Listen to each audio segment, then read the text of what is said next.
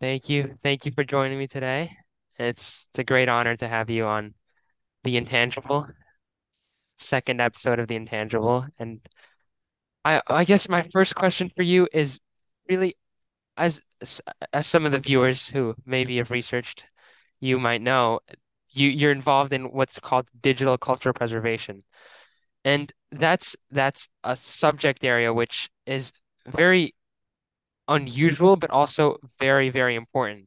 So could you just talk a little bit about what digital culture preservation is and just or in general what your work involves? Yeah, so CyArk is a, a nonprofit organization um, that's been around for around 20 years. We're, we're celebrating our 20 year anniversary next year. Um, and and really kind of our origin, um, we were founded by one of the principal inventors of LiDAR technology. Um, and so, which was initially that technology was used for industrial applications, um, but that uh, his name was Ben Kacyra. He he wanted to use that 3D data to support the preservation of cultural heritage, and and at that time, um, he had seen the destruction of the Bamiyan Buddhas in Afghanistan and started CyArk as a way to use 3D recording technologies as a way to support cultural heritage practitioners, archaeologists, and architects um, in in documenting historic places um, and supporting their conservation. And so we work in in three principal areas in in supporting still supporting conservation and heritage practitioners around the world um, whether that's through training or going to a certain historic site and assisting with the documentation um, and then we also do a lot of storytelling so using the 3d assets that are produced as a result of the digitization work um, as a, a mechanism to um, yeah, raise awareness for a specific specific conservation challenge or raise awareness for a site that's maybe not visited much as much as it could be or is not getting the attention that it needs. And so we work a lot with um, heritage practitioners and, and cultural heritage sites around the world um, on creating storytelling experiences, which can be online web experiences or virtual reality experiences using that 3D data that is generated from a project. And then the third and final area we work is um, in the, the publishing of the 3D data sets and, and providing open access to data that we collect or that our partners collect. And we do that primarily through um, the Open Heritage 3D repository um, that we, we manage along with several other institutions here in the United States and abroad. Um, so those are the three primary areas. Um, my work as the director of uh, conservation programs and um, I work a lot with with the sites, making sure that the data that we collect or that our partners collect kind of helps um, support or respond to specific conservation challenges, helping helping communities understand the level of erosion that a site is experiencing and using that really detailed 3D data as a as a tool um, that can help them um, ensure that these sites are around for for many generations to come.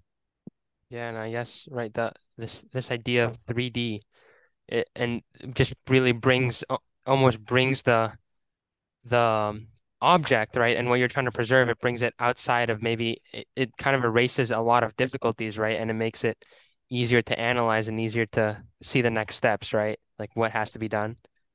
Yeah i think sometimes we just i just came back from a project in bangladesh and we were seeing how quickly um, uh, we did a training program how quickly uh, this community could document a site and then produce derivatives like uh, architectural drawings um, or 3D models that can be used to support a conservation. And uh, it is it is pretty quick when you have the right tools, and and we were able to produce some results within 48 hours of doing the documentation. And so, yeah, I think that that rapid uh, nature of this, um, I think uh, yeah, now photogrammetry, which is primarily the way that we document sites. Um, we still use laser scanning, but photogrammetry just requires a camera, and that can be a cell phone camera or uh, a really high resolution digital camera. So I think that um, now that people have access, most people have cell phones, they could, they could do photogrammetry and create 3D models pretty quickly.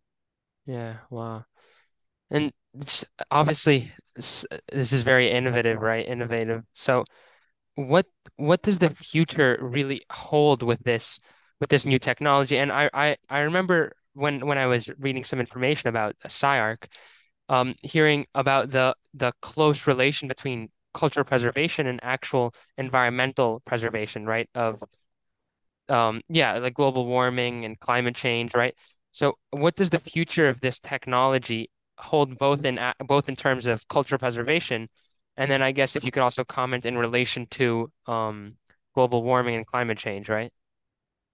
Yeah, I think there's there's some recent projects that that like the Heritage on the Edge project that we did in Yeah. collaboration with Google Arts and Culture, where we were using really the goal of that initiative was to use like really iconic heritage sites that are Mm-hmm. are seeing challenges from climate change and use the 3D data as a as a canvas for for explaining the the mechanisms of um, climate change um, and in, in those examples, you had changing precipitation patterns, you had um, loss of mangroves, you had erosion and rising sea levels. And so there were some ideas or, or concepts related to climate change that were maybe difficult to understand. And, and the goal was using those iconic heritage sites and the and the challenges that they were facing due to climate change as a way to educate the public and, and kind of raise awareness for why um, people should take actions to to curb emissions or that kind of thing, using these iconic places that that people care about and and what those places mean to local communities. And so I think 3D technologies, I think there's there's two kind of ways in the ways that that we see is like being able to support understanding of climate change impacts, um, whether that, that's creating a 3D really accurate 3D model that can um, inform communities or help them make decisions about places. I think that's an exciting area. And then also in that kind of storytelling arena is using 3D data as, as a way, whether that's through virtual reality or augmented reality or online or, or mobile applications as a way to yeah, get people to care about um, uh, climate change and, and cultural heritage that's being impacted um, by those um, phenomena. Yeah, and that's one thing that I found very common, right? I think education and getting people to care is probably one of the most important aspects of cultural preservation, right? Yeah. Yeah, it's it's cool to see um, that. Yeah, these experiences. We're still kind of innovating on how Mhm. we we present uh, 3D cultural heritage data. You can see some examples on our website, like through the Tapestry, which is our online tour platform. But yeah, I think creating something that is um, educational, but also is engaging. It, it's a it's a challenge, and we've had to sure. kind of look um, expand the the type of people that we hire as an organization um, as we try and get into these creating educational experiences, making sure that that what we're producing is both sensitive to the concerns of our local partners, but also kind of serves the needs of, of our goals. Like if that's educating the public about climate change, making sure that we're creating something that that that meets that need that that does help educate the community, but it, but is presented in an interesting and engaging way. Mhm. So, I mean, obviously, there's no question of the advantages of such of such technology, and in the long run, I'm sure it'll keep on adapting day by day, month by month, year by year. I'm sure it'll get better and more technologically advanced every day.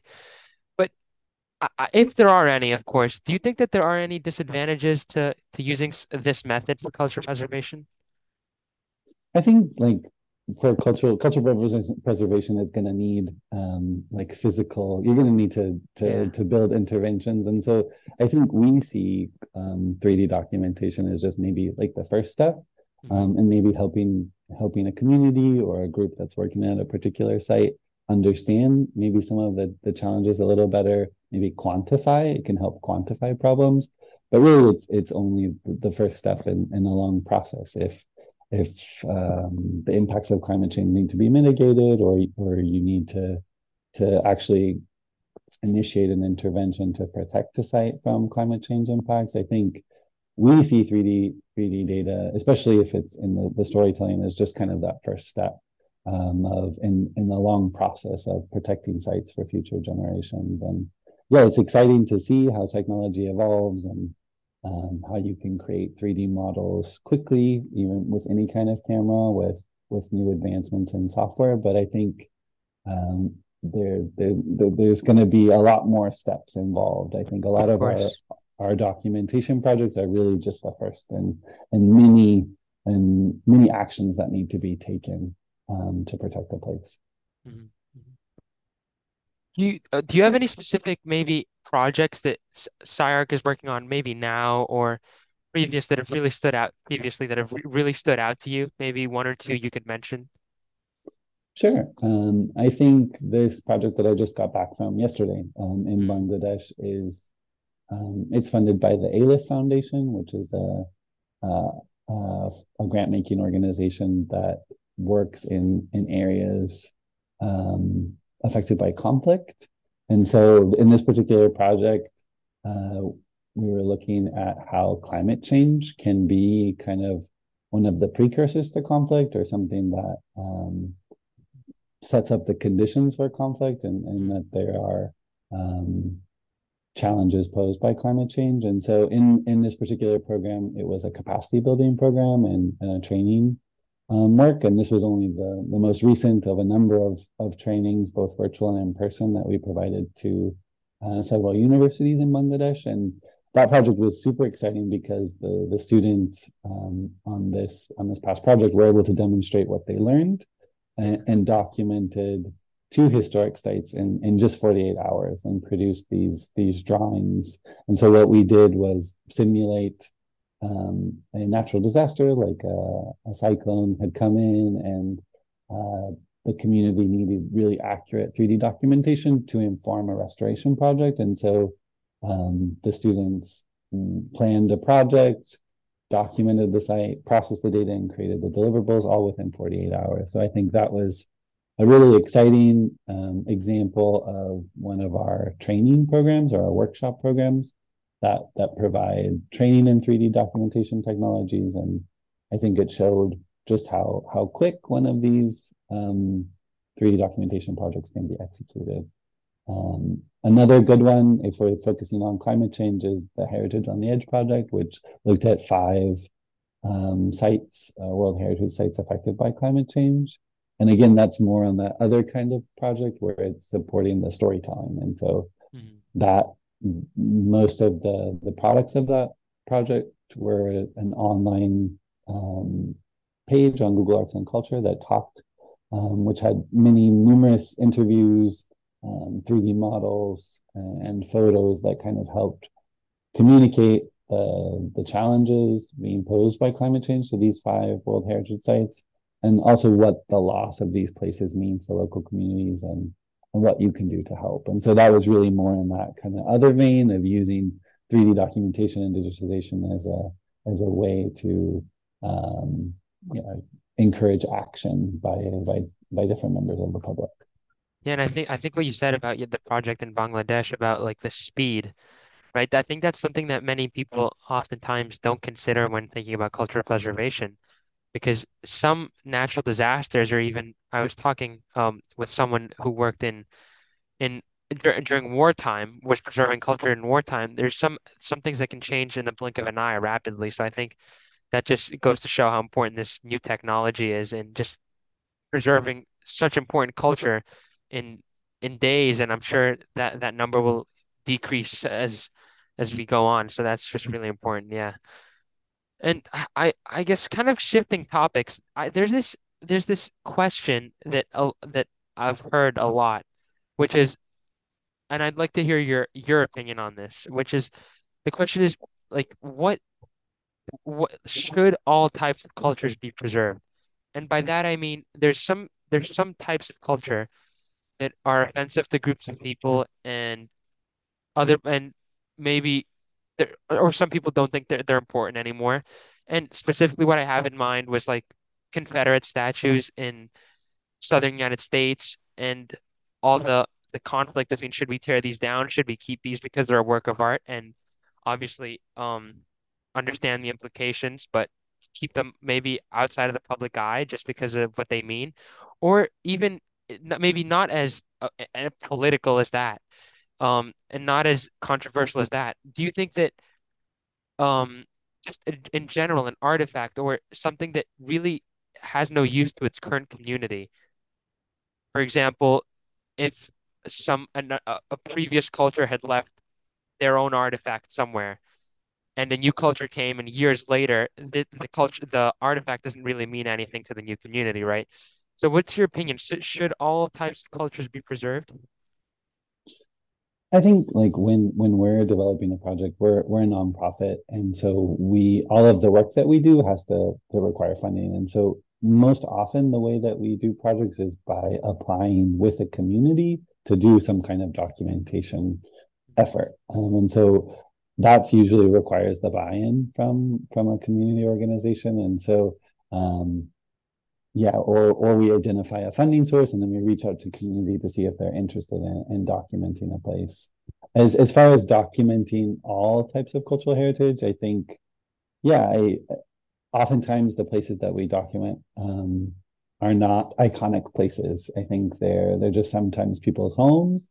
But I think what's really cool about the work that more recent work that we've done is that you through the stories of these places from the people that maybe live nearby them or have a personal connection to it you learn why these places are um, are important to local communities. I think we we documented um, a, a, state park here in the united states or a national park excuse me uh, a national monument, and which is just a simple home, but it was the home of, of Cesar Chavez, who was a, a, a labor activist in the United States. And just a simple home. It's not a it's not the pyramids. It's not uh, the Pantheon, and but it's a, a simple one story home. And um, but it's really the stories that are told through that medium that um, you you appreciate that place so much more um, when you layer on those different layers of meaning and and what happened in that place.